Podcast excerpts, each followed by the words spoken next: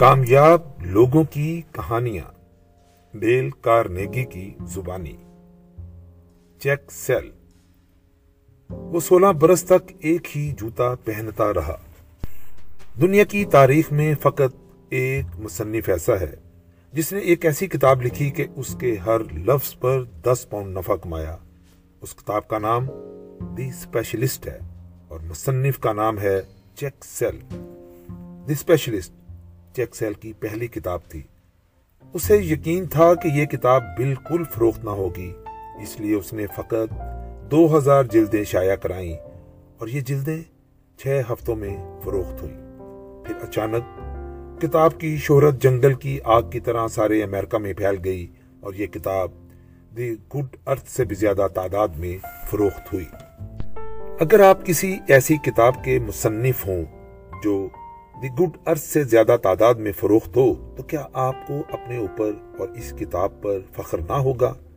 لیکن چیکسیل کو اپنی اس تصنیف پر کوئی فخر نہ تھا، بلکہ اس کے برعکس اسے دی اسپیشلسٹ لکھنے پر افسوس ہوا تھا، کیونکہ لوگوں کی زیادہ تعداد اس کتاب کا مزاح سمجھنے سے قاصر رہی اور بہتوں نے اس کی غلط تشریح کی تھی۔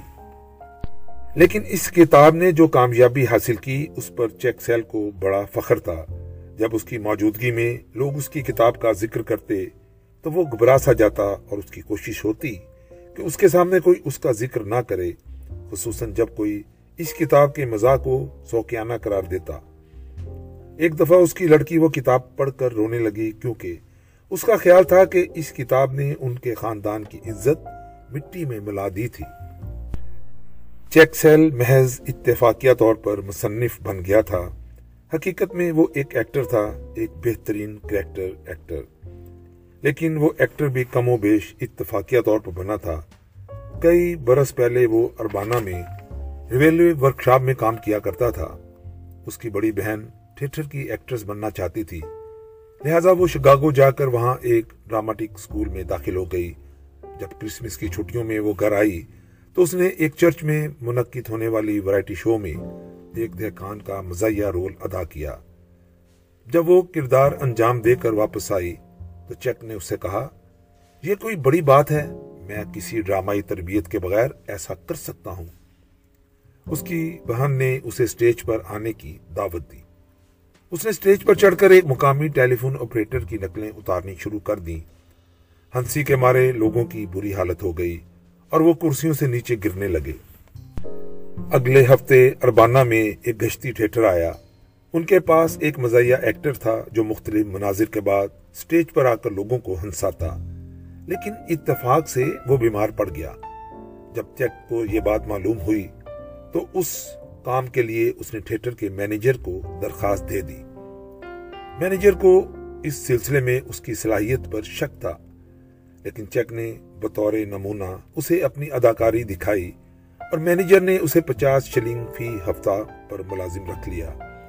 اس اتفاق نے چیک سیل کی زندگی بدل دی۔ تھیٹر کی رنگا رنگ روشنیاں، رنگینیاں، پانچ سو تماشائیوں کے کہہ کہے تالیاں، یہ سب چیزیں چیک سیل کے دل میں گھر کر گئیں۔ اب ریلوے ورکشاپ واپس جانے کا سوال ہی پیدا نہیں ہوتا تھا۔ اس نے اپنا پرانا سوٹ کے سنبھالا اور کسی تھیٹر میں ملازمت حاصل کرنے کے لیے شگاگو کی سمت چل پڑا۔ وہاں اس نے ایک سستے بورڈنگ ہاؤس میں رہائش اختیار کر لی اور اپنی اداکاری کی مشق کرنے لگا۔ اس نے سوچا کہ مونچھے لگانے سے وہ قدرے بوڑھا دکھائی دینے لگے گا، لیکن اسے معلوم نہ تھا کہ مونچھے کہاں فروخت ہوتی ہیں۔ لہذا اس نے ایک اونی چٹائی میں سے کچھ سخت بال نکالے۔ اور ان سے مونچھوں کا ایک جوڑا بنا لیا۔ وہ آٹھ ماہ تک سٹیج پر یہی مونچھیں استعمال کرتا رہا۔ آخر اس نے بازار سے مونچھیں خرید ہی لی شروع میں اس کی تنخواہ بہت کم تھی اور ہر پیسہ اس کے لیے بڑا قیمتی تھا۔ خود کو زیادہ کھانے کی ترغیب سے بچانے کی خاطر وہ کھانا کھانے سے پہلے سستی قسم کی مٹھائی وغیرہ کھا لیتا تاکہ اس کی بھوک کم ہو جائے اور وہ کھانے کے پیسے بچا سکے۔ ایسی اشیاء کھانے کا یہ نتیجہ ہوا کہ اس کا میدا خراب ہو گیا، بعد میں اسے پیٹ کے مختلف آپریشنوں پر ہزاروں پاؤنڈ خرچ کرنے پڑے۔ پھر وہ جہاں کہیں جاتا، اپنا خان سامہ اپنے ہمراہ رکھتا۔ ہوٹل کے کھانے سے اسے نفرت ہو گئی تھی۔ وہ اپنے ہمراہ ایک سوٹ کیس بھی لے جایا کرتا تھا، جو ہزاروں لطیفوں سے بڑا ہوتا تھا۔ اس کے پاس لطیفوں کا ایک وسیع ذخیرہ تھا، لیکن ذاتی قسم کی گفتگو کے دوران میں اس نے کبھی کوئی لطیفہ یا مزاحیہ بات نہ سنائی تھی۔ اس نے براڈوے میں چھ میوزیکل مزاحیہ کھیلوں میں کام کیا تھا، لیکن وہ بذات خود نہ تو گانا اور نہ ہی ناچ سکتا تھا۔ اس نے پیرس کی زندگی کے متعلق کئی ڈراموں میں کام کر کے دس ہزار پاؤنڈ کمائے، لیکن وہ خود کبھی پیرس نہ گیا تھا۔ وہ جوتوں کا ایک ہی جوڑا سولہ برس تک پہنتا رہا۔ یہ جوڑا وہی تھا جو اس نے کرسمس کے موقع پر ٹیلی فون اپریٹر کی نقلیں اتارتے وقت پہن رکھا تھا۔ اس کا اعتقاد تھا کہ جوتوں کے اس جوڑے نے اس کی قسمت بدل ڈالی تھی۔ لہذا وہ مسلسل ان کی مرمت کراتا رہتا اور کوئی دوسرا جوتا پہننے سے انکار کر دیتا۔ ورائٹی پروگرام میں کام کرنے کے دوران اسے ایک خوبصورت لڑکی سے محبت ہو گئی۔ تھیٹر میں ہزاروں لوگوں کا سامنا کرتے وقت وہ بالکل نہ گھبراتا تھا۔ لیکن اس لڑکی کو شادی کا پیغام دیتے وقت اس کی زبان لڑکھڑانے لگی اور وہ شرمارنے لگا۔ اس کی حالت بے حد غیر ہو رہی تھی۔ وہ طبیعت خراب ہونے کا بہانہ کر کے اپنے کمرے میں چلا آیا۔